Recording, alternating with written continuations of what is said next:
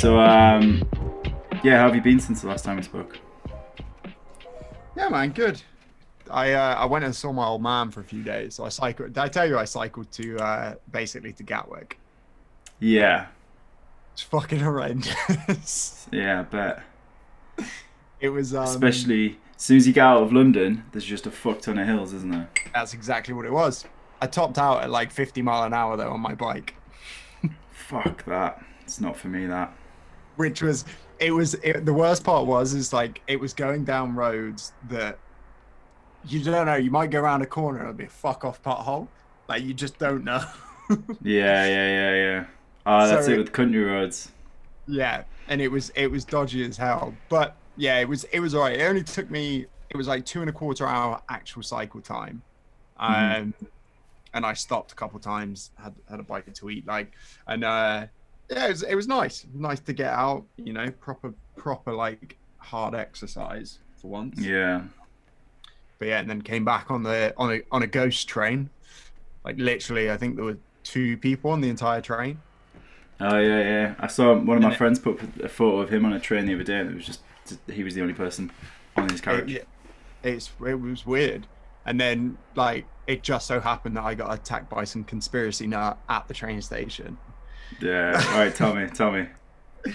well it, it wasn't too bad. I mean she she was there obviously talk, she was talking to the to the guy selling the tickets right?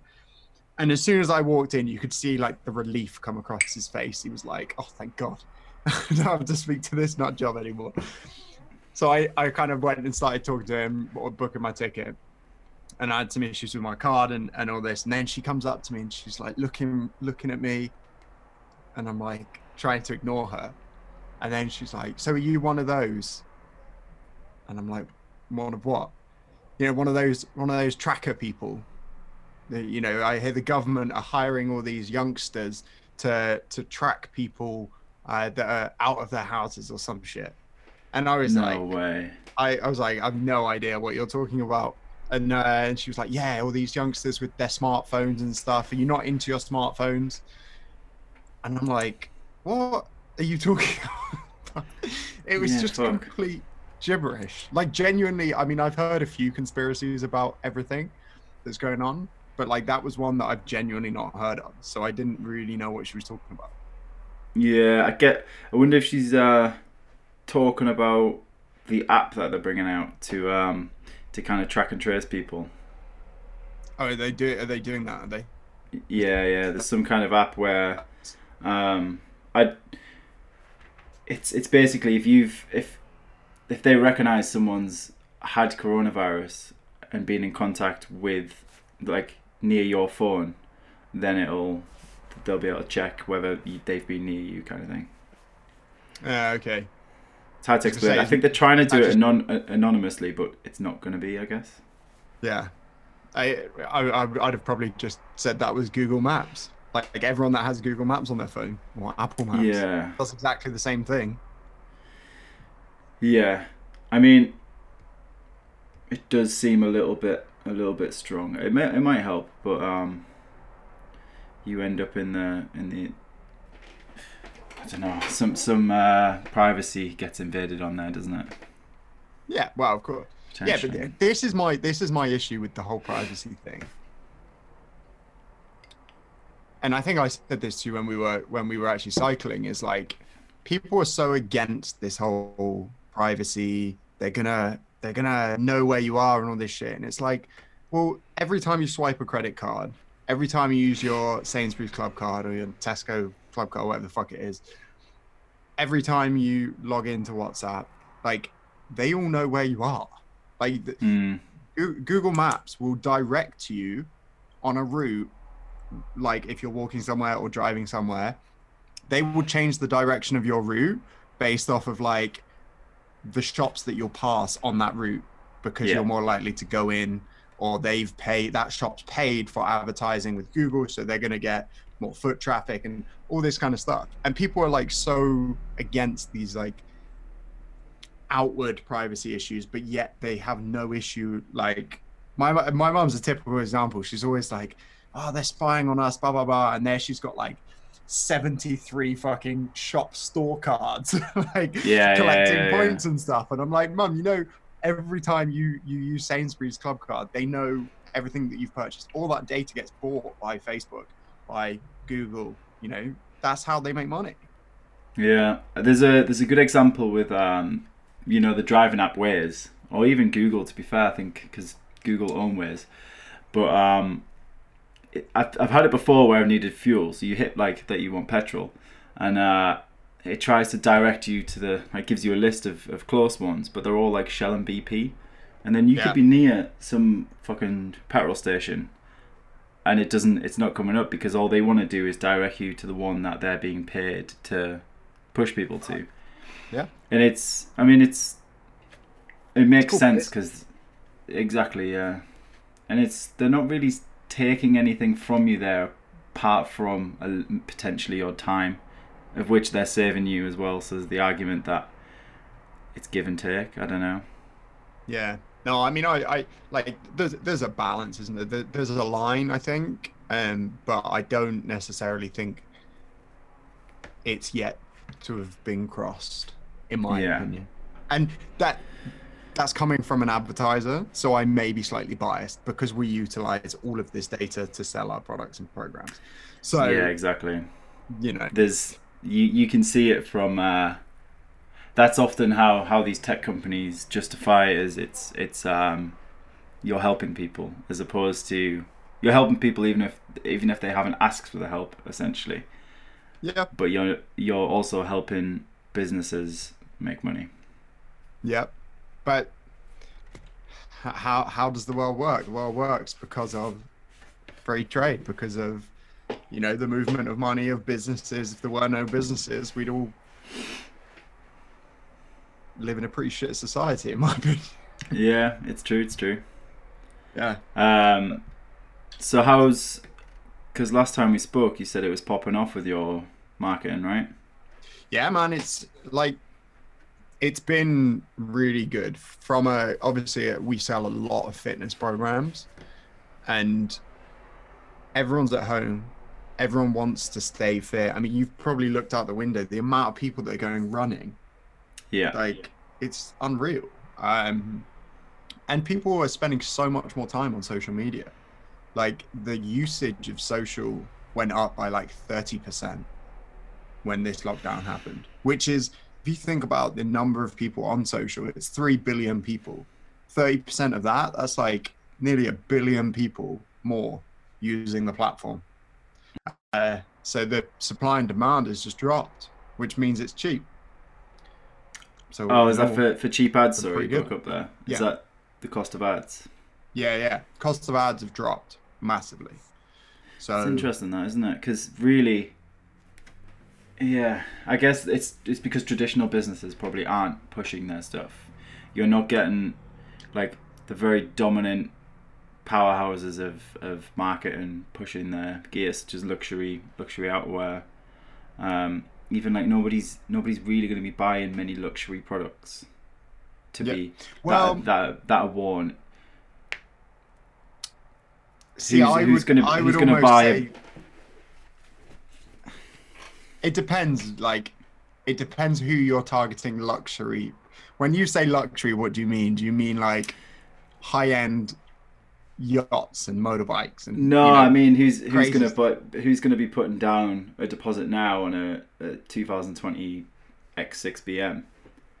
The chances of you parting with that money right now are slim. Yeah. See, there's a balance. I think the people that are like that are buying luxury stuff, you know, they're probably not being as impacted by this as John, who works at the local restaurant. Yeah, You know, it's it's one of those things like you people that are potentially financially better off already aren't going to suffer as much as those who are living paycheck to paycheck basically. Hmm so so their buying decisions aren't going to be as impacted i don't think but again i, I think that's a that's a time thing as well like how long it's gonna gonna go for Yeah, this is it. I think um, the, there's a certain period because I had it myself where you where you think um, like you try and estimate how long this is going to take, right? How long this is going to affect you. You know how much cash you have generally to, to last you that time if, if needs be. And then people are probably going to start spending again when it's looking like, you know, when, um, like in Spain at the moment where they're on about opening schools again and shops again, everything's getting relaxed a little bit.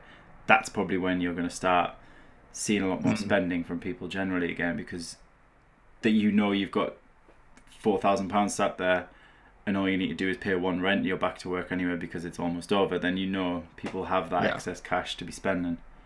And people plan where they're going to spend their money before it's even in their bank account, don't they?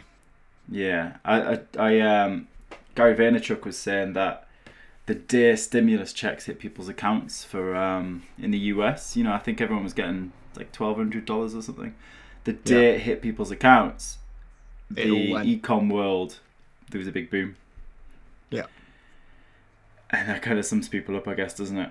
You've suddenly yeah. got, even if you've got a job over there which pays twelve hundred dollars a month, which is nothing over there, it's to get it in one go, where yeah. you haven't had to go to work and use your fuel and stuff. You can see why that would happen now. It's very, it's predictable, I guess. Yeah. What's the um, what's the video industry looking like? I think everything's gone at the moment. It's a lot of uh, influencer videos, kind of 3D content, stock footage, you know, and rehashing old stuff. There's there's obviously no new content being shot, and even on the in the higher end of things, people who work on Netflix productions and etc. That's just dead because without all these big productions, as soon as you start getting over budgets of 10, 20,000, you need insurance to be able to, to do the, the work because just like everything that's that's worth tens of thousands, it has the potential to go wrong. So if it's uninsured, it's just that would just be a nightmare. So the chances of insurance companies covering those big productions at the moment are very slim, and without yeah. insurance, then you can't you can't do the production. Um, yeah which is kind of at the, the lower end of the market, the, the videographer types. That's going to be much more agile because as soon as something can be shot, it will be shot because people are willing to risk that a little bit. Because at the end yeah. of the day, they're risking themselves, the one person. Um, but yeah, I mean, I've done a few bits of just editing influencer videos, touching up audio, putting titles on, etc. Um, and it's just that kind of content at the moment, but it's it's the kind of content that people want to watch as well. Like uh, I'm currently working on a workout video because it is all the rage right now. Yeah. It's not me personally doing the workout. It's um, Jason Leggett. It's called. Okay. But yeah, um, that's through Puma, but it's it's just a, a very much feel like it's just going to be a lot of that, at least yeah. for a couple months. Yeah. Are you are you looking at ways in which you can find work for potentially afterwards? Like, are you lining gigs up, or are you pretty confident that as soon as this goes down, you're going to be in demand? I don't think there's anything I can do to line anything up. You know, like I'm not in the position unless you're a producer or yeah, you kind of need to be in a in a position of being a producer to be able or to, to be able to put something forwards. Um, whereas typically that doesn't really that's not my role. So I'm expecting slash hoping that things are just going to pick up again. Yeah. Um, what about like relationship building and, and connections and you know, networking and all that kind of stuff. Yeah, I mean, there's there's so much you can do with that. You know, like you can you can only be talking to people, um, seeing how people are doing, but generally, I think everybody's in the same boat. You know, like there's only so much you can do. Yeah. It that that's what makes it annoying is you're slightly powerless to everything when it yeah. when this kind of thing comes is like everybody's position. You're you're you're waiting for something that you don't know. You don't have a time on when it's going to lift Mm. when things are going to get better. So you, you you you're literally just waiting for it to pass by. Yeah, yeah, it's an interesting one because I I I believe, and you know, you're obviously someone that follows Gary Vee, but like I believe now is a good time to be for anyone to be creating content. You know, especially your industry. I think there are even I got sucked into a fucking video yesterday on YouTube of some like big big videographer guy. He was I can't remember how I found it, but it was um he paid a bunch of like Fiverr people to edit Okay. some footage that he had recorded. He created a commercial for a pizza company. And then he went to Fiverr and paid like a varying sum of from $500 down to $25 to get it like edited just to see Mhm. which was the best. I think it was it was obviously a paid promo by Fiverr. Um, but yeah, that was just quite interesting. I mean, I think everyone, and this is something that I'm doing now, is is is relaunching and putting focus on my podcast again. Is, and you know, you're obviously creating this content, um, but I think everyone to some extent, especially in a in a service based industry, could be creating content that will benefit them when this all comes down. Like the world is looking for leaders. The world is Yeah, looking yeah. for people to step up and say, look, it's a shit time, but we can get through this. Because everyone is just fucking complaining. So there needs to be those people that step up and and either entertain people, educate people, and just help them through it. Like those are the ways that you can do it through content. So I Mhm. think, you know, there's definitely good that can come out of it. Oh yeah, absolutely. I think for the full time of me being freelance, I had like two weeks that were quiet, and when when I say quiet, I mean like one shoot day on each week. So I was Mm. still working, but they were like quiet. I guess they were the only two weeks, and then it, all the the whole time, I'd been wanting to learn 3D uh, and just different softwares, just kind of like get to grips with things that you really need to put your mind into and uh, especially with the 3D stuff, it's that that's the kind of level stuff that you need. People do uni courses on for a few years, and um, it's good. It's for me, it's been good to do to learn that kind of shit. Like it's not that I'm any good, and it's not like I'm going to come out and straight away be able to to do uh, animated ads or anything. But it's it's at least got the ball rolling to learn the fundamentals of something like that. Yeah, for sure. And and that's the thing, the people that are willing to do that, like willing to invest in themselves over this time and realize, okay, it's shit, but you know, it's a chance for me to level up. Again, those are the people that are gonna come out on top when we when we go back to quote unquote normal. You know? Yeah. It's like if, especially in the, the like if you're a freelancer, if you run your own business, like I I'm, I can kind of understand if you work for a company and you you, you know you've been furloughed and you, there's not much you can do. I mean, realistically, you probably could still invest in yourself, learn a new skill, but especially if you have your own business and do your own thing, like now is the time to double down on becoming the best. You know, your comp.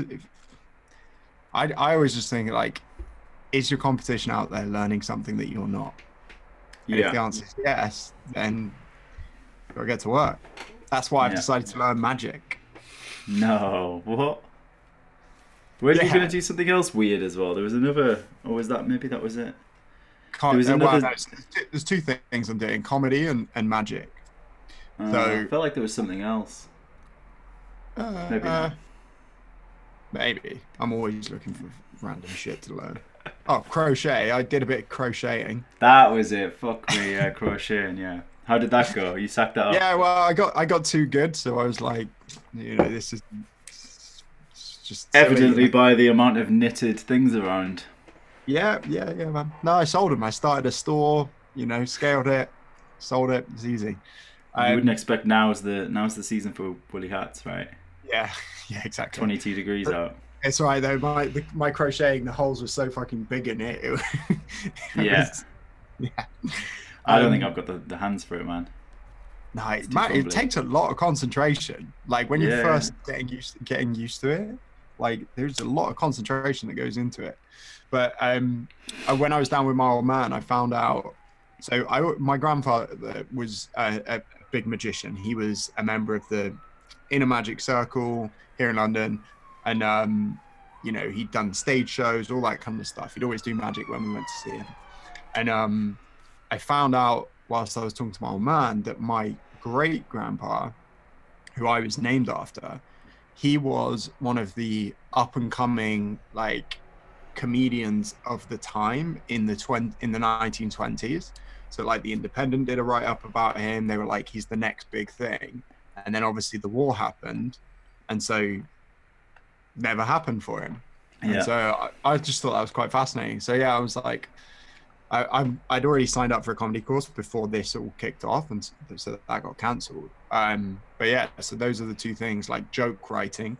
So I'm doing a lot of reading on like joke writing, and then and then magic, starting with card magic. They're both uh, just storytelling in a way, aren't they? Apart from magic, magic is Well, even magic story is that's not true. Yeah, it's uh, diverting someone down a path and then actually just it leading somewhere else. Yeah. Yeah, it's um, it's an interesting one. Like I, I've always, you know, it's it's one of those things. It's like you always, there's always so much stuff to do. It's just, it's just. Now it's like you you don't have an excuse. It's not like you are going to train or you're you're going to meet some friends or whatever. It's just like there's so much extra time in the day. Even like just travel. If you take travel time out of like especially for someone like you if you were to work without if you were to add up all the hours that you travel in a week hmm there's a lot of time there Oh yeah, obviously like you have to do it when you when when you are working yeah. I mean, to get to get myself to North London to one of the studios is an hour each way, typically. Mhm. Yeah. So that's two hours of your day gone. If you're doing that, like I do that three times a week, maybe four times sometimes. Yeah. That's almost a full working day gone. It's balmy, yeah. I mean, people are well. Look at fuel now. Fuel, no, there's no demand for fuel, so oil prices have plummeted, and it's causing many knock-on effects now. yeah my old man was saying that oil prices are now negative like the underlying oil prices Yeah. So apparently, I'm not fully sure how it works. To be fair, but if if you buy a contract in oil prices, if you say if you sign the contract for ten thousand of these in May mine, um, because I believe you have to do it. it it's kind of like futures, um, and then right if you buy them for a negative price, you and it comes to fulfilling the contract, then you contractually have to store it. I fully don't understand it, but um, yeah, it's gone negative to the point where it's just crippling, crippling all all the industries that have relied upon that and all the people that rely upon oil being high. Yeah. Yeah. It's it's mad, which is kind of what one of the questions of like how long will this you know, obviously I understand that there are Uh, a friend of mine who who's in the fitness space in America, he he posed an interesting question because there is obviously going to be a lot of deaths because of this, right? Directly correlated to the virus. But if you to look at the increase death rate because of the 2008 recession, there was there was a big spike in like in death rate when poverty increases and the recession etc. And his kind of question was like, what's worth more? Not what's worth more. That's not the right way to pose it. I can't remember how he said it, but it's basically like, are you more open to reopening everything so the recession isn't as bad and the poverty death rate doesn't increase, or, or do you, you know, and obviously the the coronavirus death rate will increase, but or do you do it the other way and you keep everything locked down and then the recession kicks on even harder, which will have that spike, but that won't be tracked. Like we know it won't. You know, people aren't going to necessarily be talking about it every day with fucking death counters. You know, you, you didn't see that, Yeah. did you? But it is a It- knock-on effect. It's like it's an interesting question. It's like actually, I now I don't know what the effect of it is in the UK, like if the if it's the same. I but, but obviously America's a lot bigger. It's um, well, currently we just hit twenty thousand deaths in hospitals from coronavirus, and as soon as this is uh, you know, over back to normal, people keep saying it's gonna like, like suicide is a big byproduct of financial difficulties with people, and this is already hitting people, and yeah, like you said, that's good. That's gonna just lag on afterwards there's going to be so many relationships that are broken apart. There's so many housing issues with people now.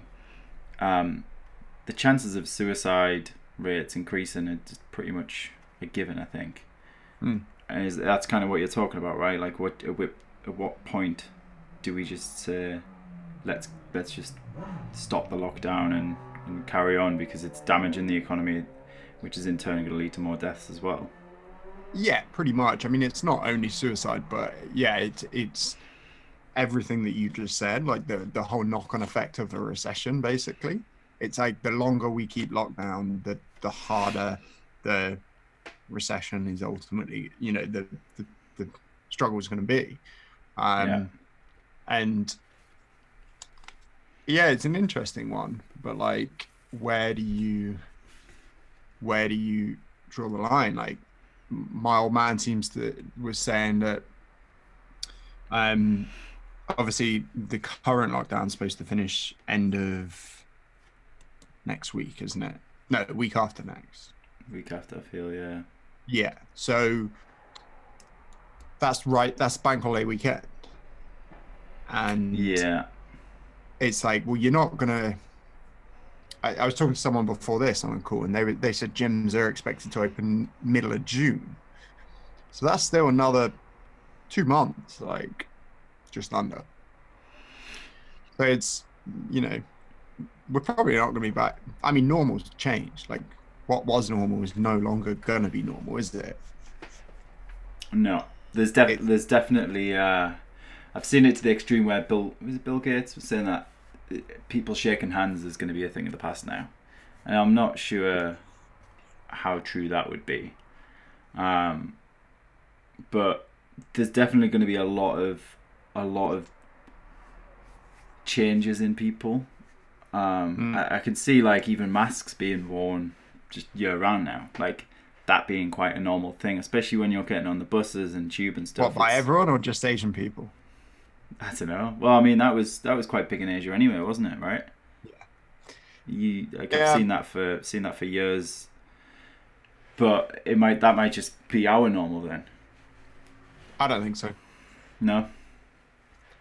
My, I, and again, fucking, I'm not a scientist. I don't know. Yeah, yeah, yeah. but I, I, I, I just don't. I think people's ability to forget is incredibly high.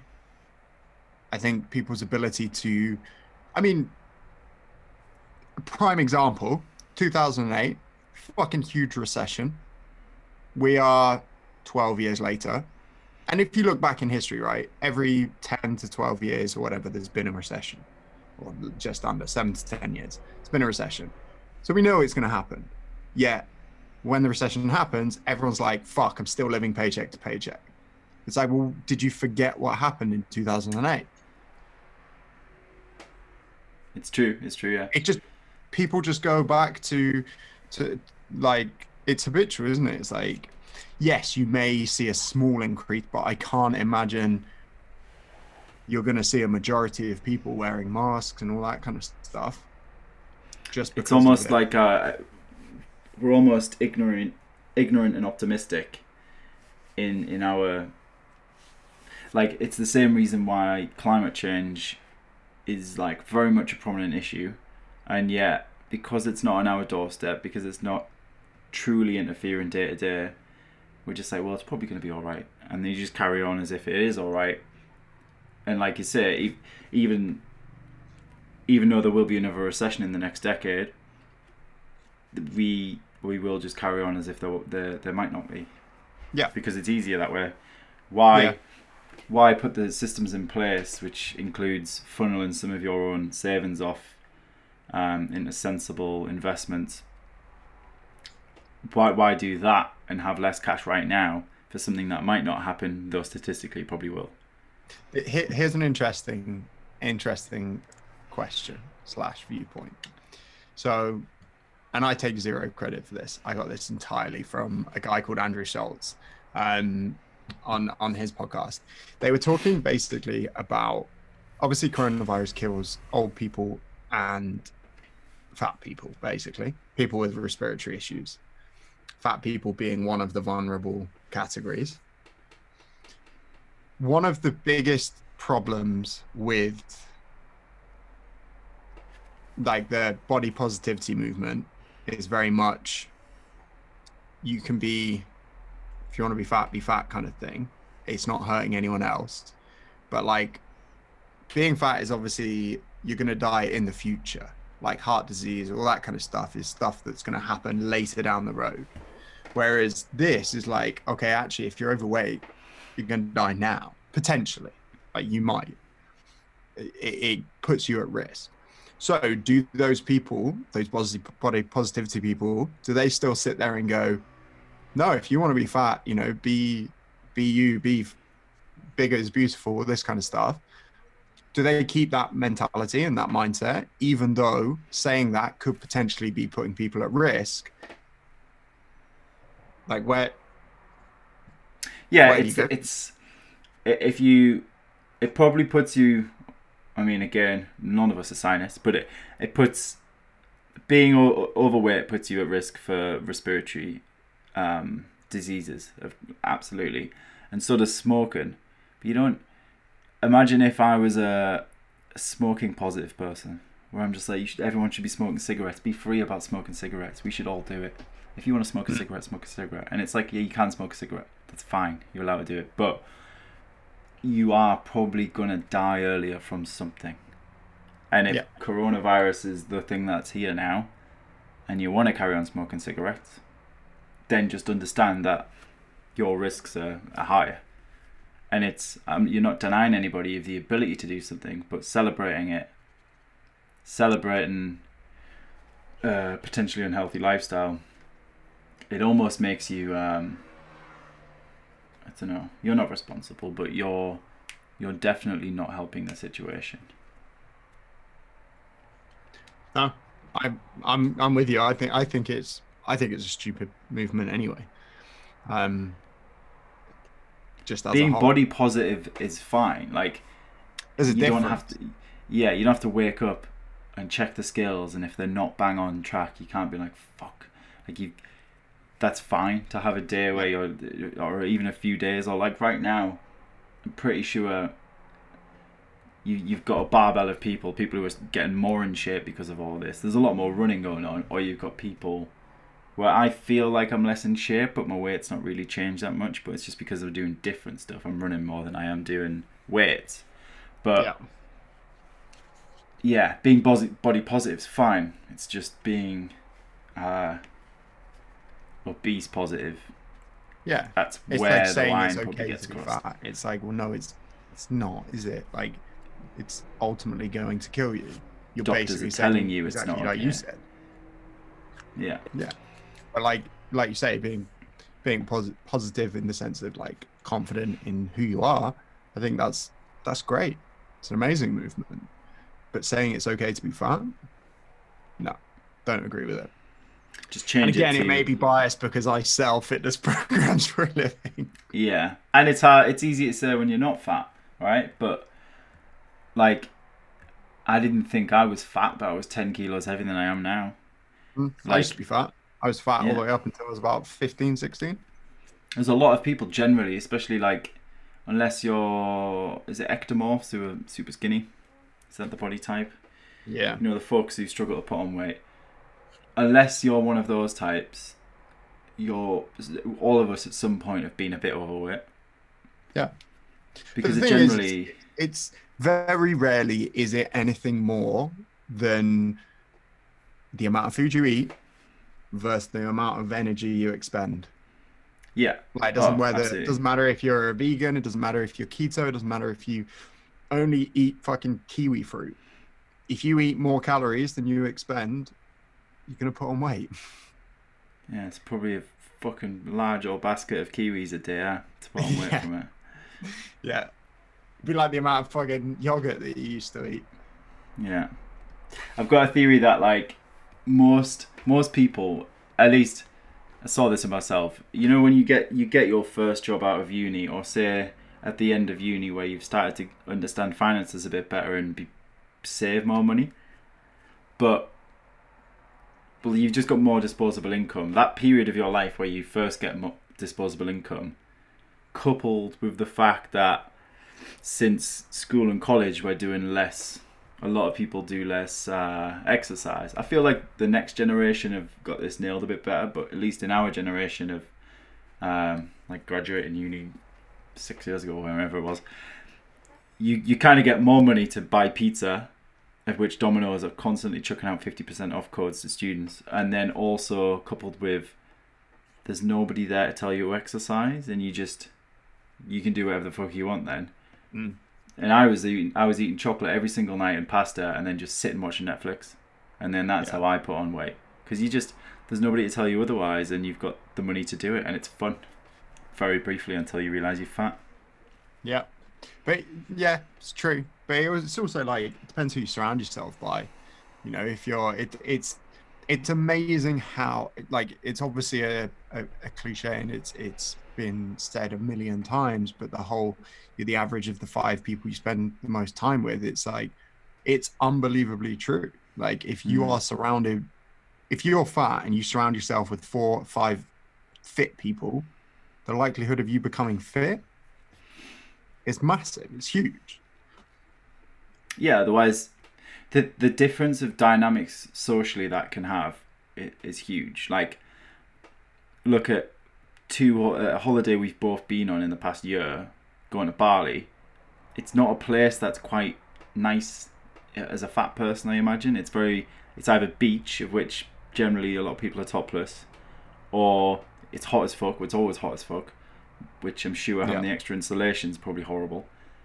And is there's just a fitness community there whereas it's or not even just fitness just wellness of just people looking after themselves in in Bali. So there's it, it kind of if, if your four friends are going on holiday then you you've basically got to go on holiday with them otherwise you've got to go on holiday on your own it's going to be quite tough and you'll have to I love the fact you think I've got four friends. yeah well you went with two right getting that Yeah, and it was a eh? work trip. yeah No, hey I went by myself last time that's fine yeah, I, mate, I love I love solo. Like I think solo traveling slash, you know, holidays. I think they're the best thing ever. You can do what, and and this requires a certain level of confidence, I think, and um, you know, that's something I've always I, I struggled with for a long with it for a long time is confidence, but like to be able to go and do what you want to do and not have to do because everyone has this kind of like if we went let's say you and i go right let's go to amsterdam we're going to wake up in the morning and we're going to be like oh so what do you want to do today it's naturally the first thing that you say isn't it Yeah, yeah, yeah, yeah. You Whereas you when- often, uh, you I don't know. There's less decisiveness because you don't want to upset somebody. yeah you're you're always trying to please someone else and i think that's that's one of the best things about going somewhere on your own you have no one to like if you want to stay in your hotel room and do fuck all all day you can do it if you want to go to this place or that place you can go there like and also i think it, it's there's huge benefits in the fact that what it does for you mentally like it I think this isolation, one thing that a lot of people are going to struggle with, and I've I've heard this from a couple of people um, who know others. So it's not necessarily people I know directly, but I know I was talking to a friend of mine on Sunday, and she was saying that a girl that works in her team is really struggling, like mentally, with this whole isolation thing. And I think one thing that it's doing is it's making people actually sit with their own thoughts. Like so many people just numb out thinking and you know like just consuming them not consuming themselves but you know just actually being with their own thoughts as opposed to you know constantly in communication with people constantly doing stuff like and, and i think some people are really struggling with that i think it's it's yeah some people are thrive thriving with it but others are really finding it difficult because they've realized maybe they've had a couple of realizations that actually they're a fucking idiot Yeah, there is that. I mean, it wouldn't surprise me. Every people just need to be entertained these days, right? Like you, you look on the tube and there's people just watching Netflix. Like oh, I see fully grown men playing Candy Crush. Uh, Yeah. By the age of twenty, you should be confident enough with yourself, or you've started to put the pieces together with yourself that you can just sit and think. Like, why? Why is there an issue of, of anything? You can look at stuff and just think about it. Like, you don't need to have this constant stream of external information when the internal information you can just be processing that. Hmm. Like, just think about the next. If you're on the tube on the way into work, why not just be thinking about work? So when you get there, you can rattle it out, as opposed to playing Candy Crush, putting your brain in that shit, and then you got to get to work, and then probably be an executive of some sort where you've got to make decisions, even though you're just playing Candy Crush. Now you've got to make a decision on a some fucking sale. It's Yeah. it's strange that people feel the necessity to constantly have this shit going on, and it's like this is why. This is why like there's a big culture for for toured trips where you know you go away and they're like right today we're going to this place then we're going to this place and we've got this organized bar crawl which starts at 7 p.m. You've got to be there wearing your t-shirt, and it's it's it's all laid out for you. The the the whereas the flexibility of having of just doing what you want's a lot nicer. It's harder at Yeah. first, but it's a lot nicer, Mm. and and you'll get you'll feel better for it. Yeah, I think th- I, I I don't necessarily think everyone is confident in themselves by twenty. I think it varies in different areas, but it's it's one of those one percent things. If you if you improve one percent every day in that specific area, by the time you're thirty, like you you're gonna be so much further ahead. And I think exactly that having the ability to be still or like have that stillness like meditation for me when I started meditating, probably I must have been 20. It was off after my last season, so I must have been 21, 22. And that that was what completely changed a lot for me.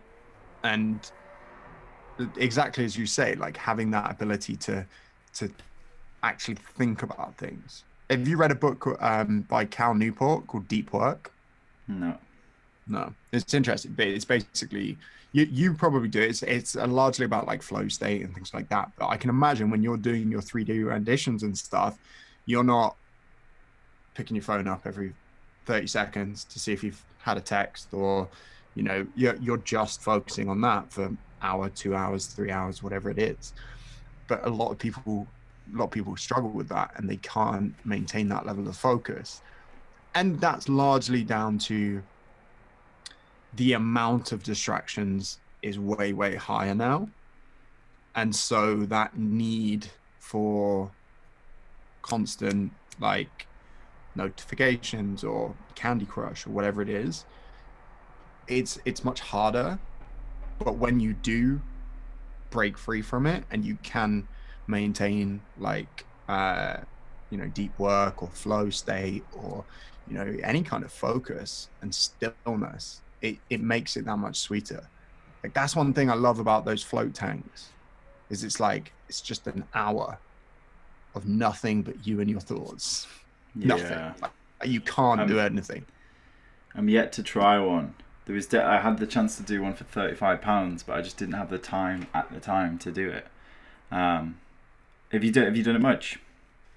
yeah i did it when i was down in devon i did it probably every two three weeks i'd go Oh, it was super cheap down in Devon. In London, it's it's way more expensive here.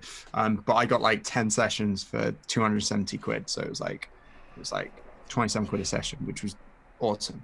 Um, Mm. But, but yeah, they're they're amazing.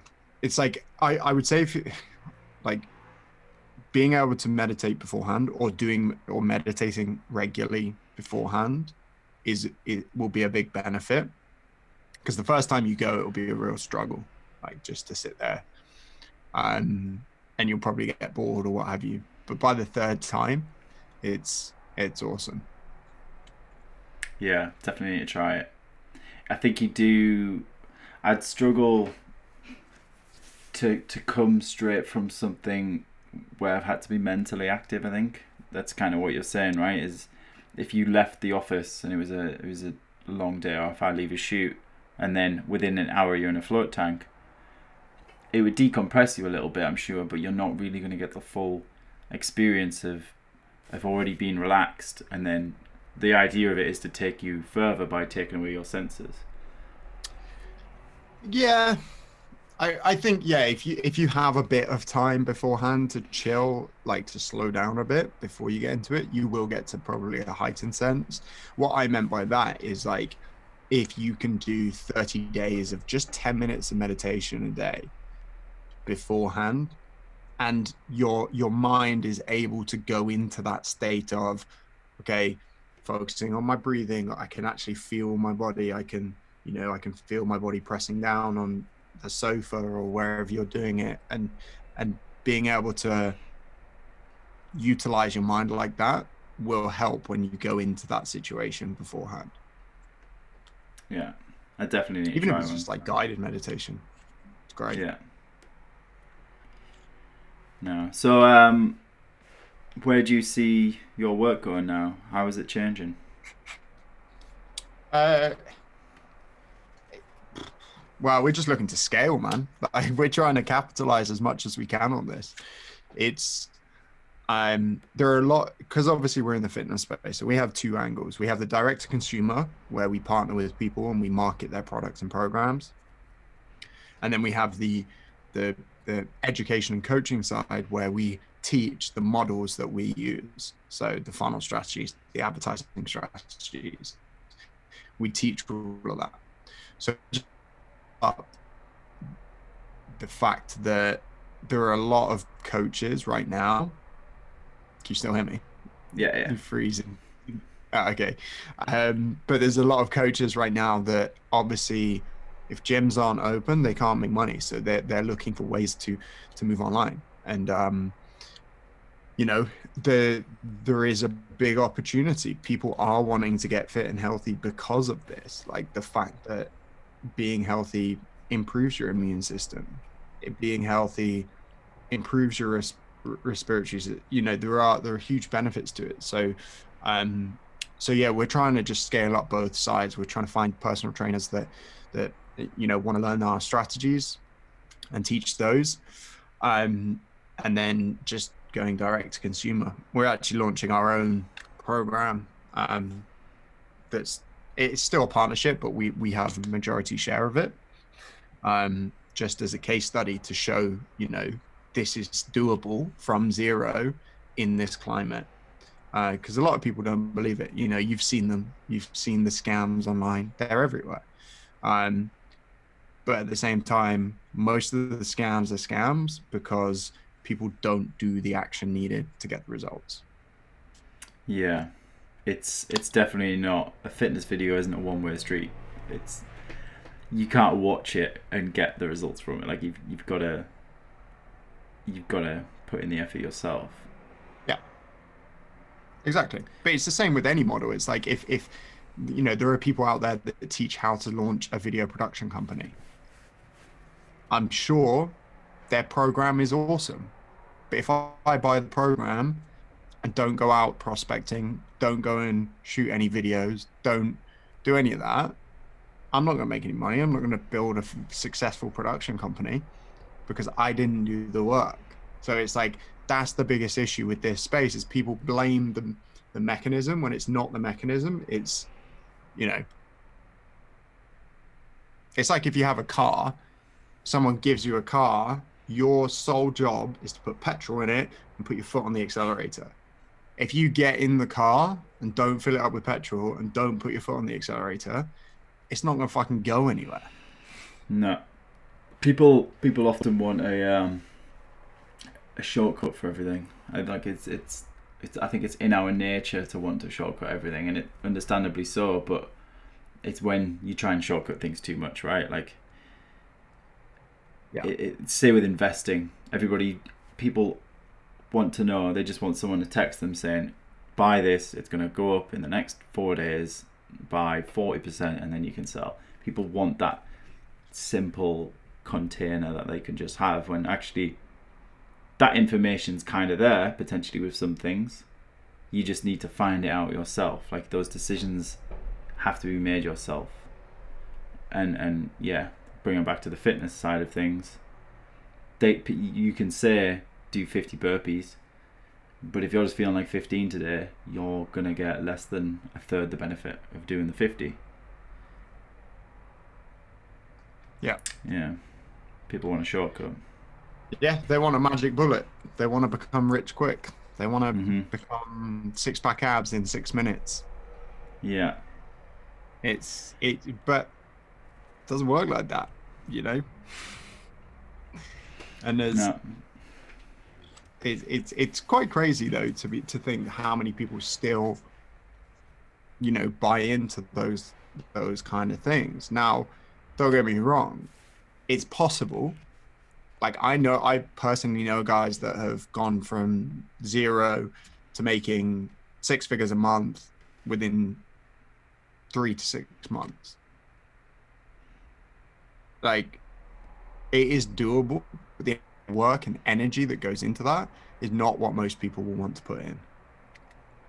No, that's that's whilst they're doing it in three to six months, they're doing it in a time like you're working twice the the length of a day as the average person. It's not that you're still just doing your seven and a half hours of your lunch in in that day. It's just that our work is being condensed. Yeah, exactly. It's it, if you were to time that, if you were to put that into a forty-hour work week, it would take you three years. But they've Yeah. just gone, and also Yeah. beyond that, like they've shortcutted it by finding people that have done it before, that have proven models, that have systems that allow you to get to that level. You know, it's like if I wanted to shoot a commercial, I'm gonna come to you and say, "Hey, Kurt, I want to shoot this video. Uh, what's the best angles I should use? What's the best camera I should use? You know, how should I, how should I export the footage? You know, you know the system. If I try to work that all out, it's going to take me three weeks. If I come to you and say, "Hey, Kurt, Yeah. how do I do this?" You're going to tell me, and it's going to take me a day. Yeah, it's gonna be a interesting this. situation, but Yeah, I know what you mean. I know what you mean. But it's interesting. Um, I heard. I can't remember which investor it was. There was an investor the other day. It may have been Ray Dalio or someone. But oh no, it was Tim Ferriss. I think he was saying about um, you you've kind of got to work out where. So say asking for a, a consultation from someone like you were just saying, it, it's going to cost you money, but you're then getting this chunk of knowledge in a smaller time because somebody else has done that legwork beforehand. And you kind of got to figure out like yeah. And if it took you if this person just sits down with you for half a day for four hours and gives you all this information then that's that's valuable because you've only spent half a day's worth of time. Whereas if you have to go and look it up and it takes yourself 40 hours which is a full work week then you've you've gone five days and and what's your time worth is your time your hourly rate of, 40 hours say if you're if you think of yourself as worth 30 pounds an hour you've just then spent a lot of money essentially Yeah. instead of that four hours you just spend on them and then you've saved yourself all that time Yeah. it's a it's a smarter way of thinking to be able to pay people sometimes and that's why that's why the service economy exists is is because other people can do things for you better and cheaper and faster yeah, um, it's it's um, even if you're paying money for it Yeah, hundred percent agree. I th- I think uh, there's a really good book by a guy called Dan Kennedy, um, called it, it's uh, No BS Time Management is his book. He's got a whole series called No BS. Um, and that's one of the things he says is like obviously you work out your productive time you have like your unique ability of doing this one thing like for you let's say it's video production video editing whatever it is everything outside of that if it is if you can pay someone else to do it for less than your hourly rate you should pay them to do it basically. Like you shouldn't be doing menial tasks. And and it's the same with shortcutting. Like you shortcut time by paying money. And the more the the wealthier people you speak to the people that are much further along the journey they will be the ones that always tell you that. They'll be like just pay for it just pay for it because they value and and they see the value of time. Like you can always make more money. There is billions out there for you to make. You can never take make more time. So mad. Yeah, makes sense. I mean, yeah, my mind's gone blank, but it there's just these people here who are essentially buying you time. That's all it is. Yeah. That there's people there who can buy you time. Yeah, exactly. hmm But a lot of people don't want to invest it because they. It comes back to the fat thing that we were talking about earlier. People don't see that instant gratification. They don't see the result that okay, you might pay. So you may pay me my hourly rate of 200 200 pounds an hour. I give you some mad tips. You're going to implement them over the next three weeks, and then within the next six months or 12 months, you're going to make an extra six figures from it. But because you're not going to see that six figures between until six to 12 months' time, you might be like, oh, actually, is that 200 pounds worth it? It's there now. Uh, the, that's why scratch cards are so popular because there's the chance to win now. Yeah. It's like instant. for very little input. Yeah.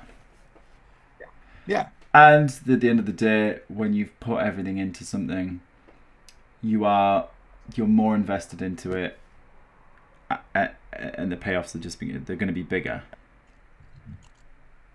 It's just how it works. You you you only get out what you put in generally, and or, you only get out what you've collaborated with others to put in. But th- there's no, there aren't any magic things out there where say Apple, Amazon, uh, Microsoft, three the biggest companies in the world, have had crazy amounts of manpower going.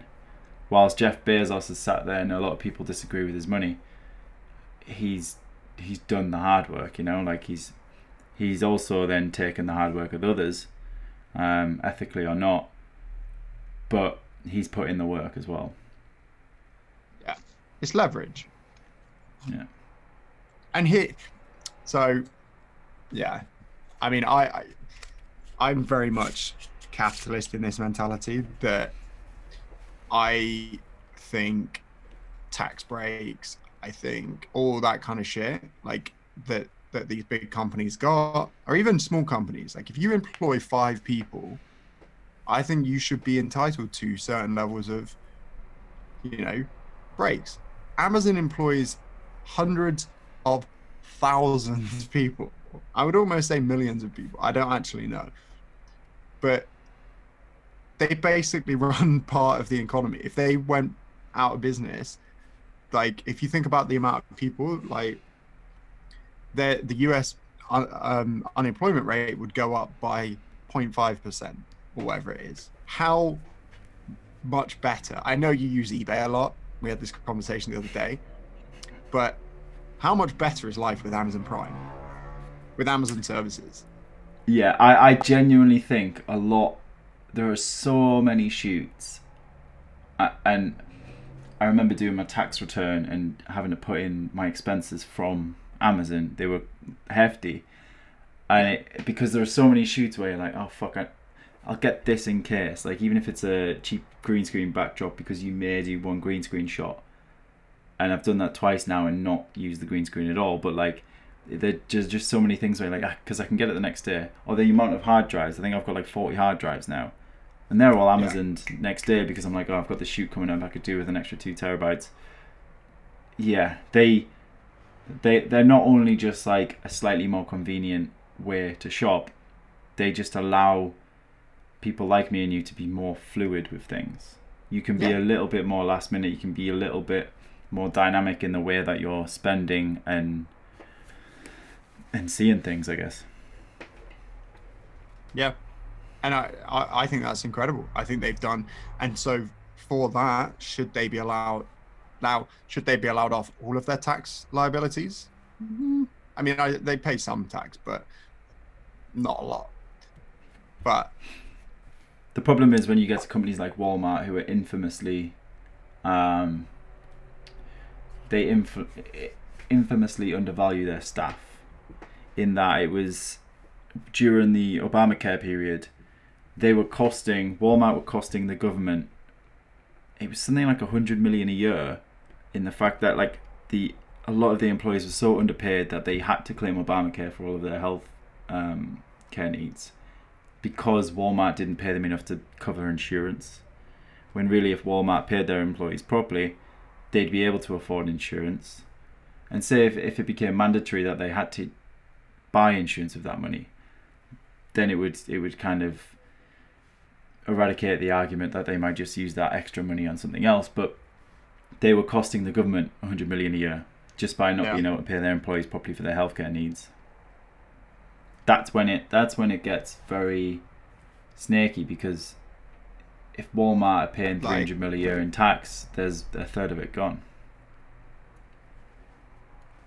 yeah, but at the same time, it's like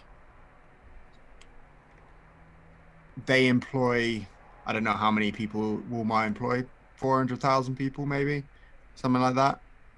Um, that's a lot of people. Yeah, you know that they, they run on like a I, I don't know if you've read um, made in america but that's uh, sam walton's guy that set up walmart it's his autobiography that he, he wrote before he died obviously i know he doesn't run the company now um, but like they run on something like a 6% profit margin maybe even less you know so so their, their volume's huge but their, their, their profit is pretty small in comparison to their volume um but yeah it's it's, it's an interesting one because you know yes they cost money but at the same time they employ half a million people there's a lot Like- of a lot of this gets ignored. I think with um, airliners, and that airliners were one of the first to be asking for bailouts over here, right? And a lot of people are disgusted by that because you can sit there in your seat surrounded by 250 other passengers and work out that well my ticket was 600 pounds and if these were 600 pounds average then companies making this much money but then the margins that that company operate on are so Tiny. tiny Yeah. that as soon as there is that fluctuation that little black swan event such as the coronavirus then that's it it's done there's no there's no room for um for weathering the storm. Yeah. Yeah it's not like these big companies especially like uh physical product companies companies that employ staff like even drop shipping companies and stuff like that that i know they run on a 20% profit margin. 20 to 30% is good. We as a digital product company we run on about a 70 50 to 70% profit margin which is awesome. Um, but yeah like airlines i would love to see i wonder if i can i wonder if i can see what the average profit margin of an airline is I know it'll be low because it's it's interesting. Uh, Warren Buffett famously, he just does not invest in airline companies because you're dealing with something that it relies on a lot of people, uh, like like a lot of staff members, it, and it relies on a fossil fuel price, a commodity price, which the Yeah. fluctuations just in oil prices can obviously affect an airliner massively. Mm. Um, 9% and then nine percent. Yeah, that's not as bad as you'd think, given the amount of money that goes through airlines. But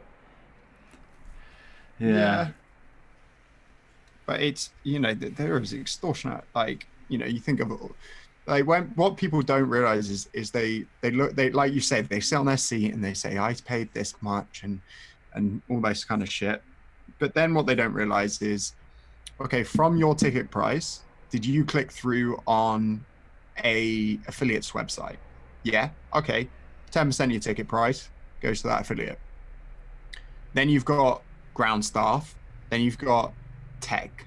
Then you've got accounting. Then you've got fuel, maintenance, the actual air of fucking planes. like there is so much cost to physical businesses like that.